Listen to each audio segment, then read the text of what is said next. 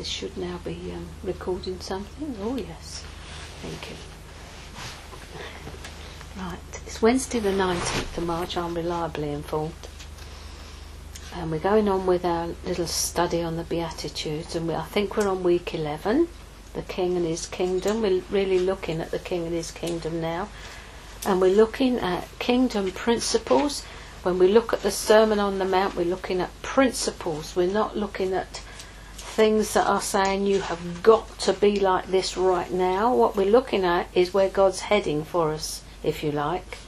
Because we're all in different stages of growth, so what He's doing is laying down His kingdom principles for His subjects in His kingdom. When we look at the Sermon on the Mount, that is what we're looking at. Um, and the Sermon on the Mount is for those who are, wrote the scripture down somewhere, lost it again continuers. Um, those who have decided that they uh, want to go on with him. Luke 22:28, I think, is the scripture. Found it now.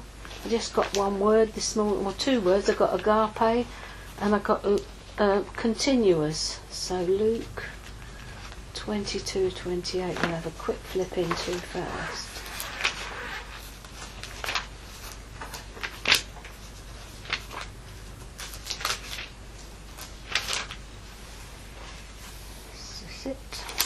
I'm in the message here, so it could look nothing like it. I read a bit of the message to Joyce last night. She said, "I can't, I can't." Um,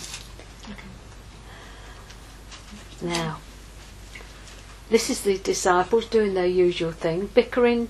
I'm reading from verse 24 in the message, uh, and it's headed up. Get ready for trouble. Within minutes, they were bickering over who of them would end up the greatest, but Jesus intervened. Kings like to throw their weight around, and people in authority like to give themselves fancy titles. It's not going to be that way with you. Let the senior among you become like the junior. Let the leader act the part of the servant. Who would you rather be, the one who eats the dinner or the one who serves the dinner? You'd rather eat and be served, right?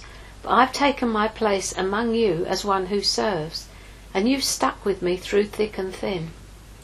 Now I confer on you the royal authority my Father conferred on me, so you can eat and drink at my table in my kingdom and be strengthened as you take up responsibilities among the congregations of God's people. In my version, it implied that um, it was to do with kingdom and inheritance sticking with him in trials gives you a right to come into the kingdom. Because there's two things you see the kingdom and you enter it. And like everything else, if you want the best, there are there's a cost to pay. And he says here t- uh, to them that they've stuck with him through thick and thin. So whatever trial you're going through right now, I'd say that you are sticking with him, you have persevered with him through his trials, the same trials that he went through, and he will confer on you the royal authority that his father conferred on him.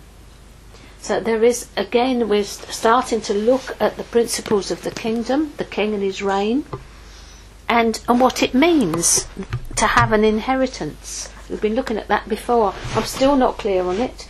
Um, somewhere it says, doesn't it? It is my Father's good pleasure to give you the kingdom. Sorry, I'm just going to look this up in um, my version and see what it says there. Luke 22 28. But you are those who have continued with me in my trials, and I bestow upon you a kingdom, just as my Father bestowed one on me, that you may eat and drink at my table in my kingdom and sit on thrones judging the 12 tribes of Israel. So he's talking specifically here to the to the apostles. They would later become apostles. And he's saying that because you stuck with it, there is a reward in that. You get to inherit something. And what they get to inherit is the kingdom. Um, we'll, we'll probably be trying to look at this whole issue of inheritance a bit later on. But obviously, we have to decide at some stage whether we're going to be continuers. And the Sermon on the Mount really is written to continuers because he says, if you continue in my love, and my love continues to abide in, in you, you will ask what you will and it will be given to you. The, the only um, caveat on it, your husband would be pleased to say, is the, is the fact that you continue. If you abide in me, they're what you call um, conditional promises. Some are unconditional promises. Um, y- your salvation totally uncon- well, it's not unconditional. You believe, and so on condition of believing, you become a Christian. That's your conditional promise.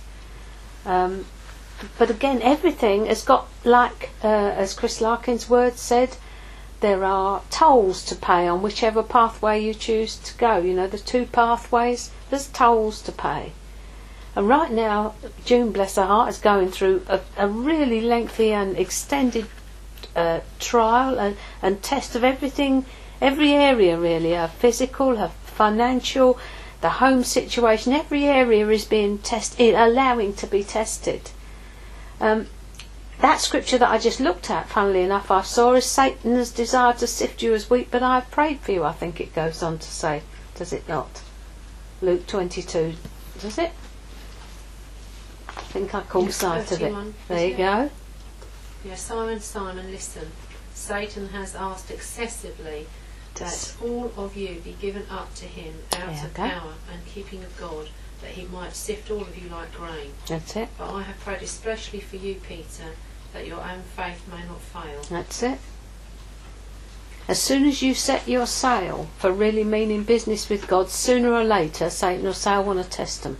And God says, All right, go on then. Knowing full well he can bring you through. The first time I experienced that, I was up at Manor Falls. I was going through something unbelievable. It was mental. Uh, and it was a, an issue about the Word of God because I've always been strong on the Word of God, you know. And it, was awful. It was absolutely terrible. And then all of a sudden I tripped over that verse. Satan has asked to sift you as wheat, but I have prayed for you that your faith. Fa- oh, that's all right then. And everything just went because I knew what was going on. It's the sifting, and when you get these siftings, what they do is they refine your motives for everything that you do. Because you get under such pressure that it gets right down to the bone, if you like, and you see what your own motives are for what you do. Because God knows what they are, but He reveals them to you. It's said, isn't it, that people on the mission field go out there very keen sometimes to get on the mission field, but it's the pressure of the mission field that actually shows what the motives are. Sometimes the motives are not as pure as they might be, and they will be the ones that will come home. Uh, but the ones who are there because God has sent them there will stay. He's always sifting, testing. Wish that he wasn't, but he is. So we're looking at continuers. Those uh, of you who are those who have continued with me in my trial. So as I said, I got two words this morning. One was agape, and the other one uh, was continuers. So what I want to quickly do this morning is to I want to whip through the Sermon on the Mount in the message because I read it the other night and I went through making little marks where the uh, common or eros love hook is and just looking at them for myself out of the word. And in in the um, message it's so very clear. Um, you can't miss what he's saying. It's it's it's really worth looking at it go for that okay there's my little doodah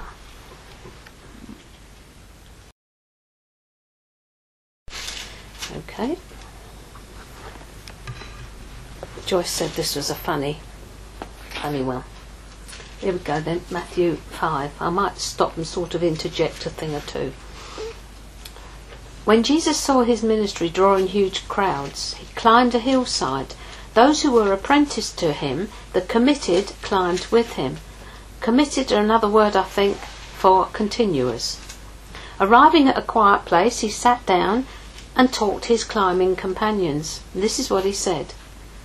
You're blessed when you're at the end of your rope. You'll be glad of that.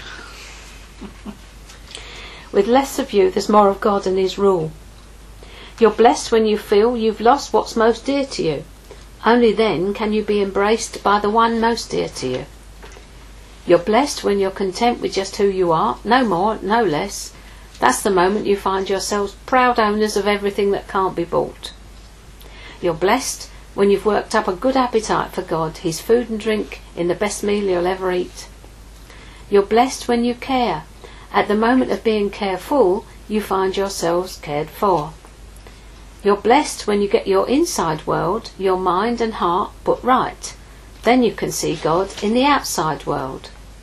You're blessed when you can show people how to cooperate instead of compete or fight. That's when you discover who you really are and your place in God's family. You're blessed when your commitment to God provokes persecution. The persecution drives you even deeper into God's kingdom. Not only that, count yourselves blessed every time people put you down or throw you out or speak lies about you to discredit me. What it means is that the truth is too close for comfort and they're uncomfortable. You can be glad when that happens, give a cheer even. For though they don't like it, I do, and all heaven applauds. And know that you're in good company. My prophets and witnesses have always gotten into this kind of trouble. Salt and light. Let me tell you why you're here. You're here to be salt seasoning that brings out the God flavours of this earth. If you lose your saltiness, how will people taste godliness? You've lost your usefulness and you'll end up in the garbage. Here's another way to put it. You're here to be light, bringing out the God colours in the world. God's not a secret to be kept. We're going public with this, as public as a city on a hill. If I make you light bearers, you don't think I'm going to hide you under a bucket, do you? I'm putting you on a light stand. Now that I've put you there on a hilltop on a light stand, shine. Keep open house. Be generous with your lives. By opening up to others, you'll prompt people to open up with God, this generous Father in heaven. Completing God's law. Don't suppose for a minute I've come to demolish the scriptures, either God's law or the prophets. I'm not here to demolish, but to complete. I'm going to pull it all together, pull it all together in a vast panorama God's law is more real and lasting than the sky, stars in the sky and the ground at your feet. Long after stars burn out and earth wears out, God's law will be alive and working. Trivialize even the smallest item in God's law and you will only have trivialized yourself. But take it seriously. Show the way for others, and you will find honour in the kingdom. Unless you do far better than the Pharisees in the matters of right living, you won't know the first thing about entering the kingdom. Notice there that's entering. Seeing and entering are where Nicodemus comes to Jesus at night time and he, he says two things to him. He says to him about you cannot see the kingdom of heaven and then he says to enter it you need water uh, and the blood. I think it's water and the spirit. So there's two things. You see it and you enter it. Then murder. You're familiar with the command to the ancient, uh, ancients, ancients, don't murder. I'm telling you that anyone who is as much as angry with a brother or sister is guilty of murder. Carelessly call a brother idiot and you might just find yourself hauled into court. Thoughtlessly yell stupid at a sister and you're on the brink of hellfire. The simple moral fact is words kill. This is how I want you to conduct yourself in these matters. If you enter your place of worship and about to make an offering, you suddenly remember a grudge a friend has against you, abandon your offering, leave immediately, go to this friend and make things right. Then and only then come back and work things out with God. Notice it's a grudge they have against you, not that you have against them. Or say you're out on the street and an old enemy accosts you. Don't lose a minute. Make the first move. Make things right with him. After all, if you leave the first move to him, knowing his track record, you're likely to end up in court, maybe even in jail. If that ha- happens, you won't get out without a stiff fine. Adultery and divorce. And I've got a little hook here because this is the eros, or the common love way. You know the next commandment pretty well too. Don't go to bed with another's spouse. But don't think you've preserved your virtues simply by staying out of bed. Your heart can be corrupted by lust even quicker than your body. Those leering looks you think nobody notices, they also corrupt. Let's not pretend this is easier than it really is. If you want to live a morally pure life, here's what you have to do. You have to blind your right eye the moment you catch it in a lustful leer. You have to choose to live one-eyed or else be dumped on a moral trash pile. And you have to chop off your right hand the moment you notice it raised threateningly. Better a bloody stump than your entire being discarded for good in the dump. Remember, the scripture says whoever divorces his wife, let him do it legally, giving her divorce papers and her legal rights. Too many of you are using that as a cover for selfishness and whim, pretending to be righteous just because you're legal. Please, no more pretending. If you divorce your wife, you're responsible for making her an adulteress, unless she's already made herself that by pro- sexual promiscuity. And if you marry such an divorced adulteress, you're automatically an adulterer yourself. You can't use legal cover to mask a moral failure.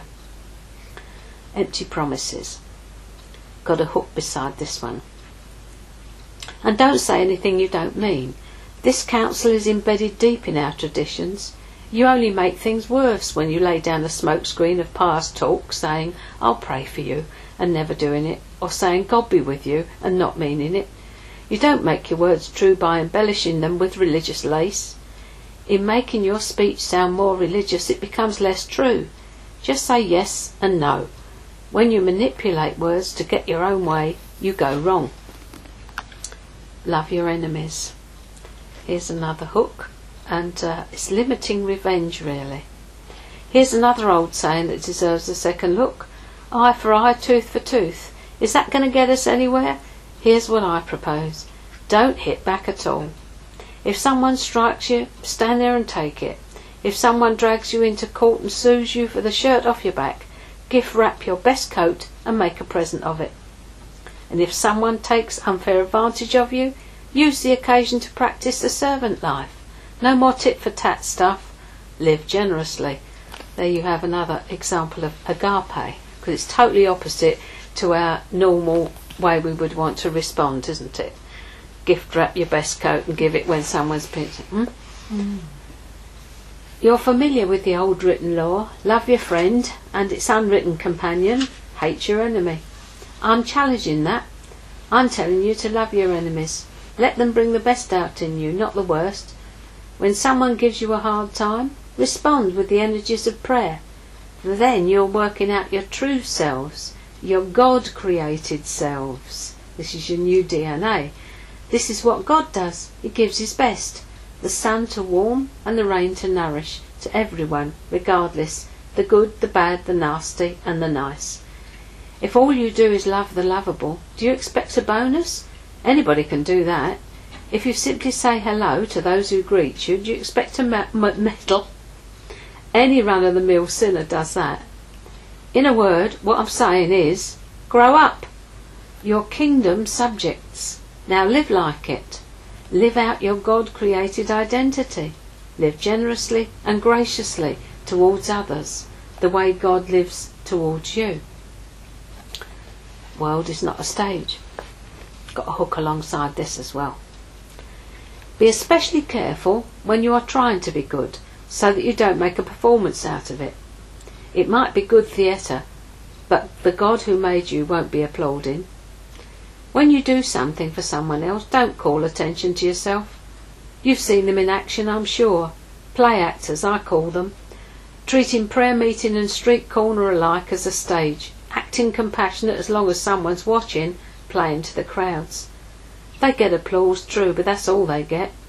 When you help someone out, don't think about how it looks. Just do it quietly and unobtrusively. That's the way your God, who conceived you in love, working behind the scenes, helps you out. I've got a straight arrow alongside that because that's agape. Pray with simplicity. Got another hook here. And when you come before God, don't turn that into a theatrical production either. All these people making a regular show out of their prayers, hoping for stardom. Do you think God sits in a box seat? Mm. Here's what I want you to do. Find a quiet, secluded place so you won't be tempted to role play before God. Just be there as simply and honestly as you can manage. The focus will shift from you, got a little arrow that goes like that there, to God, and a straight one there. And you will begin to sense His grace. The world is so full, uh, the, sorry, the word, world is full of so-called prayer warriors who are prayer ignorant. I've got another hook. They're full of formulas and programs and advice, peddling techniques for getting what you want from God. Don't fall for that nonsense. This is your Father you're dealing with, and He knows better than you what you need. With a God like this loving you, you can pray very simply, like this that no one will recognise this as what we call the Lord's Prayer. So amazing. Our Father in heaven, reveal who you are. Set the world right. Do what's best, as above, so below. Keep us alive with three square meals. Keep us forgiven with you and forgiving others. Keep us safe from ourselves. I like that bit. And the devil. You're in charge. You can do anything you like. You're a blazing beauty. Yes, yes, yes. Joyce said, Where's forever and ever, amen? In prayer, there's a connection between what God does and what you do. You can't get forgiveness from God, for instance, without also forgiving others. If you refuse to do your part, you cut yourself off from God's part. I've got another little hook here. When you practice some appetite denying discipline to better concentrate on God, don't make a production out of it. It might turn you into a small time celebrity, but it won't make you a saint. If you go into training inwardly, act normal outwardly. Shampoo and comb your hair, brush your teeth, wash your face. God doesn't require attention getting devices. He won't overlook what you're doing. He'll reward you well. A life of God worship. Don't hoard treasure down here where it gets eaten by moths and corroded by rust or worse, stolen by burglars. Stockpile treasure in heaven where it's safe from moth and rust and burglars. It's obvious, isn't it? The place where your treasure is is the place where you will most want to be and end up being. Your eyes are windows into your body. If you open your eyes wide in like childlike wonder and belief, your body fills up with light. If you live in squinty eyed greed and distrust, your body is a dank cellar. If you put the blinds on your windows, what a dark life you will have. Got another little look there. And here comes another one. You can't worship two gods at once. Loving one God, you'll end up hating the other. Adoration of one feeds contempt for the other. You can't worship God and money both. Straight arrow coming up.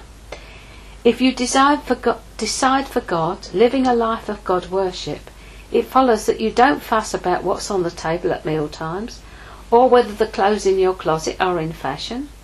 There's far more to your life than the food you put in your stomach, more to your outer appearance than the clothes you hang on your body. Look at the birds, free and unfettered, not tied down to a JD, careless in the care of God. And you count far more to Him than birds. Has anyone, by fussing in front of the mirror, ever gotten taller by so much as an inch? All this time and money wasted on fashion, do you think it makes much difference? Instead of looking at the fashions, walk out into the fields and look at the wildflowers. They never primp or shop, but have you ever seen colour and design quite like it? The ten best dressed men and women in the country look shabby alongside them. If God gives such attention to the the appearance of wild flowers, most of which you've never seen, don't you think he'll attend to you, take pride in you, do his best for you? What I'm trying to do here is to get you to relax, not to be so preoccupied with getting, so you can respond to God's giving. People who don't know God and the way He works fuss over these things, but you know both God and how He works. Steep your life in God reality, God initiative, God provisions. Don't worry about missing out. You'll find in all your everyday human concerns, all will be met. Give your entire attention to what He's doing right now and don't get worked up about what may or may not happen tomorrow. God will help you deal with whatever hard things come up when the time comes. I've written under there, Father takes care of His own. Mm. A simple guide for behaviour.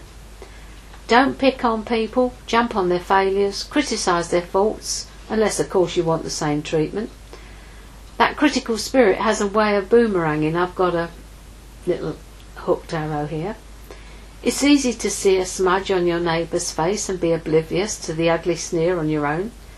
Do you have the nerve to say, let me wash your face for you, when your own face is distorted by contempt? It's this whole travelling roadshow mentality all over again, playing a holier than thou part instead of just living your part. Wipe that ugly sneer off your own face, and you might be fit to offer a washcloth cloth to your neighbour. Don't be flip with the sacred. Banter and silliness give no honour to God. Don't reduce holy mysteries to slogans. In trying to be relevant, you're only being cute and inviting sacrilege. Don't bargain with God. Be direct. Ask for what you need. This isn't cat and mouse, hide and seek. If your child asks for bread, do you trick him with sawdust? If he asks for fish, do you scare him with a live snake on his plate? As bad as you are, you wouldn't think of such a thing. You're at least decent to your own children. So don't you think the God who conceived you in love will be even better? Here's a simple rule of thumb guide for behaviour. Ask yourself what you want people to do for you, then grab the initiative and do it for them. Add up God's law and prophets, and this is what you get. Being and doing. Don't look for shortcuts to God. The market is flooded with surefire, easy-going formulas for a successful life that can be practiced in your spare time. Is that not true of the 21st century? Don't fall for that stuff. Seven easy steps to a successful prayer life. Don't fall for that stuff, even though crowds of people do. The way to life, to God, is vigorous and requires total attention. Be wary of false preachers who smile a lot dripping with practiced sincerity, got hooked by this one too. Chances are they're out to rip you off some way or another. Don't be impressed with charisma, look for character. Who preachers are is the main thing, not what they say. A genuine leader will never exploit your emotions or your pocketbook. These diseased trees with their bad apples are going to be chopped down and burnt. Knowing the correct password, saying Master, Master, for instance, isn't going to get you anywhere with me. What is required is serious obedience, doing what my Father wills. I can see it now, at the final judgment. Thousands strutting up to me and saying, Master, we preach the message, we bash the demons. Our God sponsored projects had everyone talking. And do you know what I'm going to say? You missed the boat. All you did was use me to make yourselves important. You don't impress me one bit you're out of here. And that is a loss of inheritance, not a loss of salvation. It's this business about inheritance and salvation, there is a big difference. These words I speak to you are not incidental additions to your life, homeowner improvements to your standard of living. They are foundational words, words built to form a life on. So I said they are principles in, this, in the Sermon on the Mount principles for us to live by. If you work these words into your life, you're like a smart carpenter who built his house on solid rock. Rain poured down, river flooded, tornado hit, but nothing moved that house. It was fixed to the rock. But if you just use my words in Bible studies and don't work them into your life, you're like a stupid carpenter who built his house on the sandy beach. When a storm rolled in and the waves came up, it collapsed like a house of cards. When Jesus concluded his address, the crowd burst into applause. They'd never heard teaching like this. It was apparent that he was living everything he was saying. Interesting? We can't be just talking it, we need to walk the talk, not just talk the talk. Quite a contrast to their religious teachers. This was the best teaching they'd ever heard.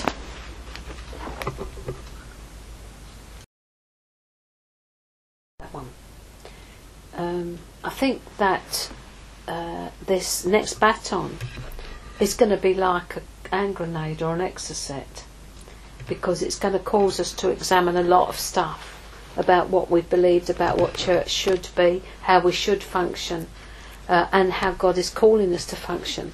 And because hopefully there'll be quite a number of, of, of people representative from various different places, like Anglican Church, maybe some Methodists, Pentecostals, Charismatic, Renewal. Um, you know, my own feeling is that the renewal movement is on its way out. Doesn't mean Father's heart is on its way out, but it means God has moved into another new. Again, yet again, we set in concrete what was happening with the Toronto thing, and it's got set in concrete. People still chasing after the experience and not after Him, and not after what it was He was trying to say.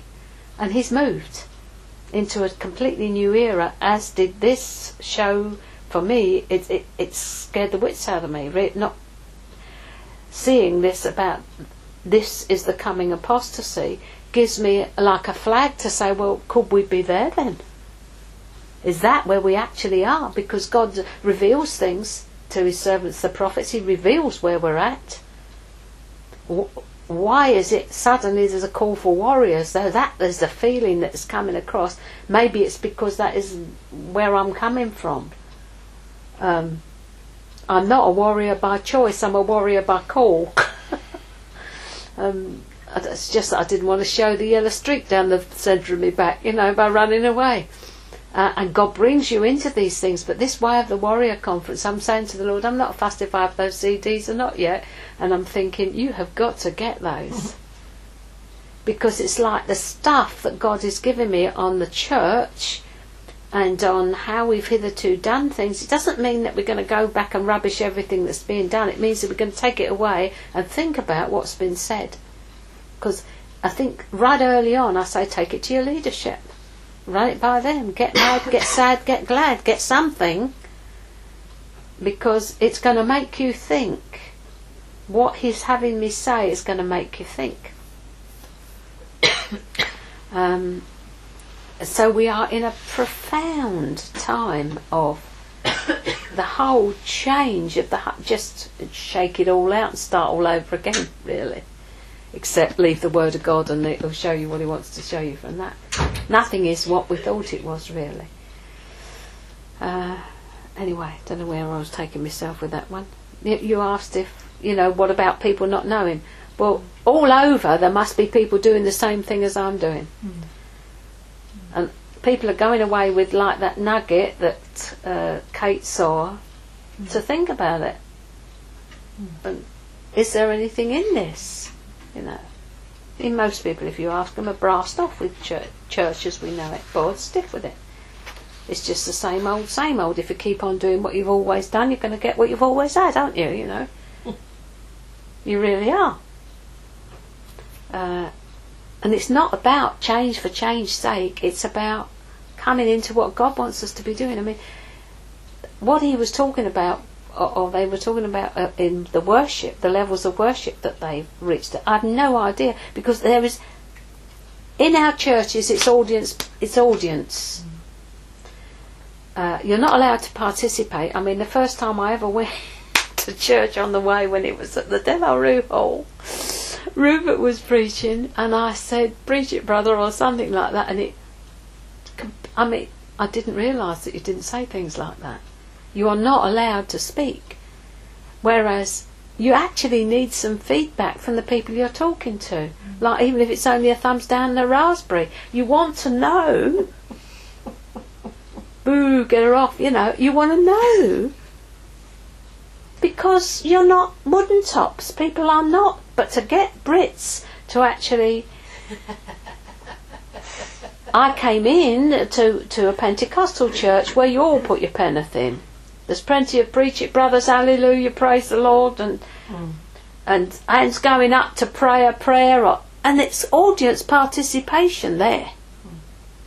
But you go into anywhere else, Anglican church, you don't even move. There's one bloke up the front, he does it all. You go out and you think, didn't think much of the word this morning. By the time you're out the door, it's gone from you. You've done your religious bit, so that's that for the week. You're not allowed Whereas what's coming is everybody brings something. In the Bible it says everyone has. And everyone brings. So if you don't come with your gold, frankincense, or myrrh, as it came to me this morning. When the wise men came to Jesus, they brought him a gift. They brought something, didn't they? So we need to come to a meeting carrying something so that we build up, encourage, and edify the rest of the members of the body. Otherwise, all we're being is, is audience. So, a li- in a little way, the Pentecostal church had a start of it. The charismatic church didn't like it at all because that was always led from the front and everything was weighed. You couldn't, you know, if you had a prophecy, it'd go up there, get it checked out by the leadership, and most often you weren't allowed to bring it because they didn't like the smell of it, so they wouldn't let it happen. The Bible says everyone has, and when you bring a word, just be quiet while you listen to that one and wait until the next one comes and says some more. It doesn't say you've got to only have three. It says, can we have a bit of order while we listen? Because if we all speak at once, you can't hear it. Mm-hmm. I want to hear what the rest of the body is picking up. I'm not the only frequency s- signal station that's picking up anything round here. You guys have all got your antennas. Mm. So when it comes to worship, apparently the way they're starting to do it, as I can understand it in Vacaville, is do you remember? Oh no, you weren't there. When I went to uh, years ago, '96, Peter Stott's church in um, Havant in Hampshire. One day we went to the meeting. Where I met Chris Larkin. She was just about to move to Southampton. She came talk to me about it. She wasn't sure she was doing the right thing. Um, all the instruments were up the front and no musicians.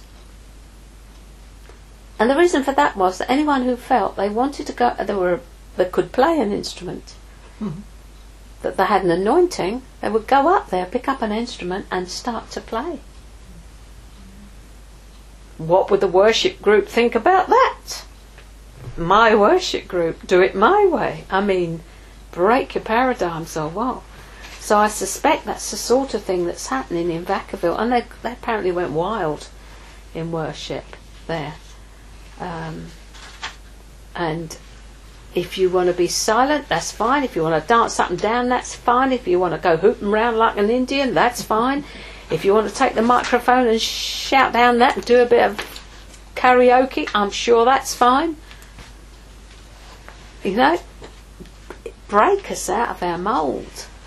But the thing is that we're there to worship Him. Not for what other people are thinking about what we're doing, because we each come to worship Him. So we will worship in the way that He directs us to worship. So when everybody comes together and they're going at it the way God directs them, there's got to be harmony. It's only when you're tripping over somebody's ego that you've got a problem. And you're tripping over when I don't like that. Well, Taffy does. that is the nature of the change that is coming. What we've got is is just as as uh, Rick Joyner said, uh, throw a stale crust into the cage once a week. Walk off and leave them to get on with the other half. Some of these prophetic guys, they really nail it, don't they? Throw a stale crust. Anyway, uh, don't know where we went this morning, but um, ah dear, I don't know whether I can pick up on my notes that I did. I was going to talk about common and uncommon common love, you know, about eros or uh, uh, versus agape love, and but so ingrained is the pattern within us that though a divine seed is placed in us at the point of conversion, the seed never sprouts because we don't know that we've actually got to live in the new rather than in the old. We don't know that these are the rules for kingdom living, and, and we have the ability to live them through this. Um, somebody said, and I expect it was Bob Mumford, um, is talking about lifestyle staying the same, and we bear very little difference to our neighbours, and we're not salt and light. It's not a condemnation. It's and this was this is Bob Mumford.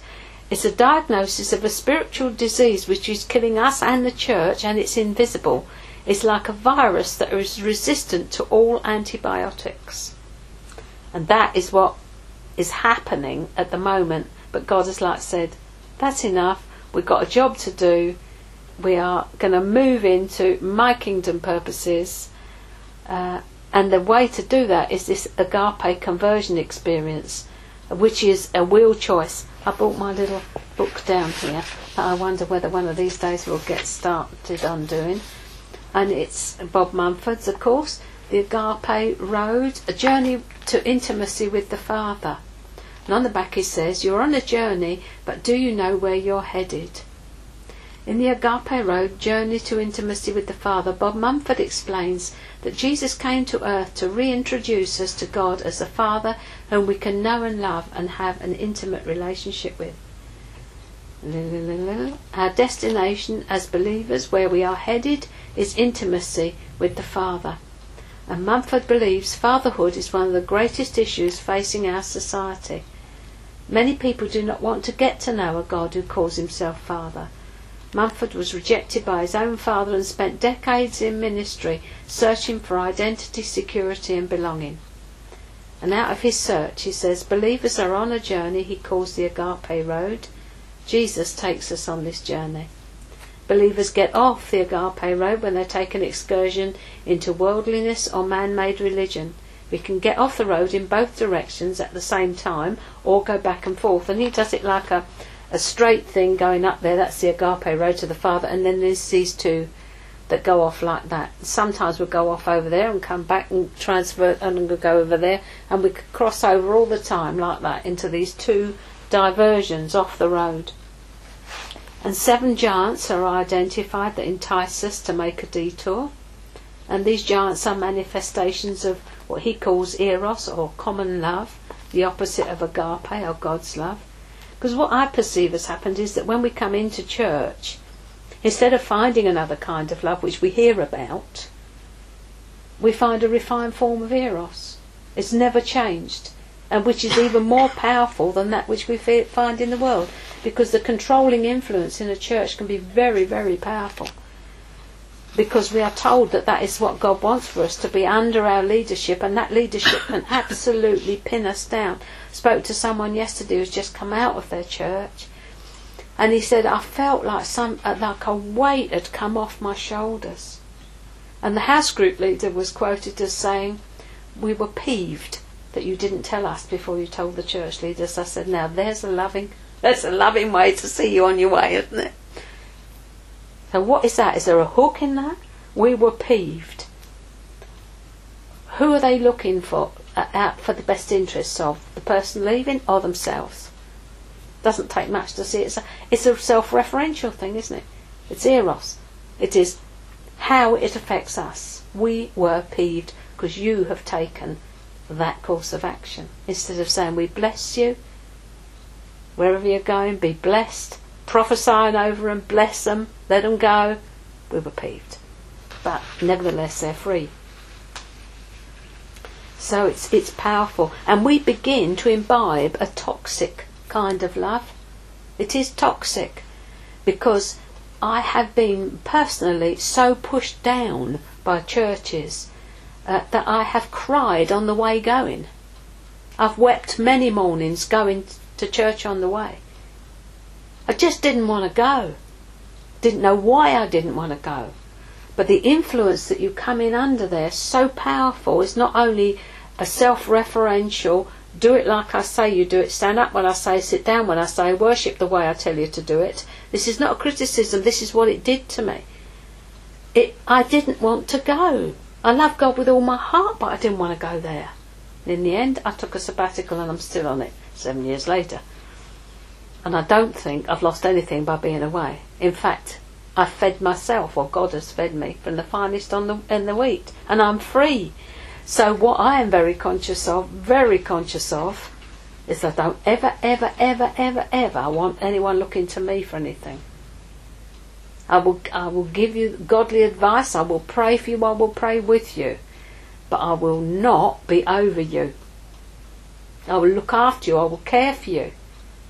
I will release you. I'll watch out for you. I'll warn you when you're going in the way I think you shouldn't go.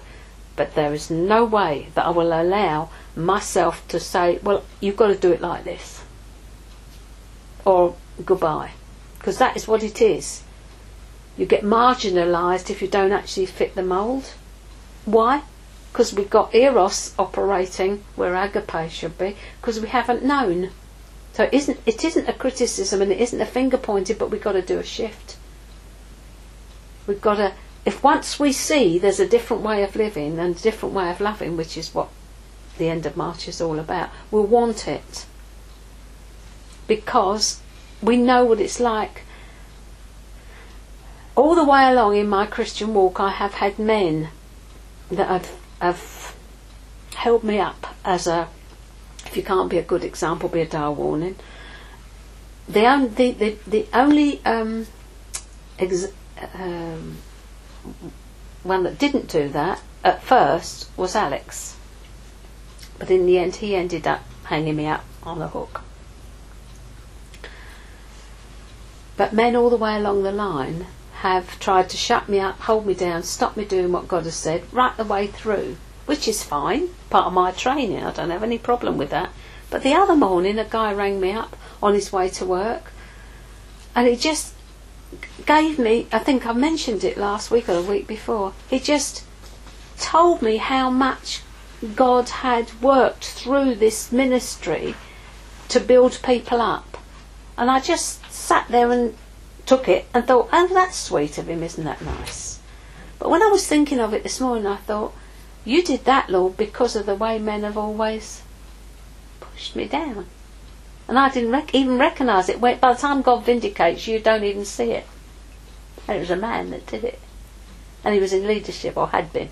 He'd come out from a church where, again, if you, if you get the primary people who are leading the church wanting people being loyal to them, be suspicious. Because they're loyal to the people, not to God. And your loyalty is to God. And this particular church that he came out of, it's, well, if you're not going to stand with me, then we don't want you here, you know, because this is the shift, the move. So we need an agape conversion experience, which is, is a will choice. And God's leading us into something completely new. And as I said before, we, we can't uh, write about it. We can't see tapes or videos. We just have to um, agree with God and say, I want to go where you're going because it's going to be absolutely brilliant the way that He's going, and it'll lead us onto this, the Agape Road. And we learn to stay, Bob Mumford says, on the Agape Road through abiding, holding steady in the crises of life that tempt us to take one or the other of the detours, which is the religious one or the worldly one. We make progress on the agape road when we become Father pleasers, centered on God. It's brilliant, this. So, uh, I think that's about it for this morning. Children of the Kingdom, God bless you. Thank you for listening.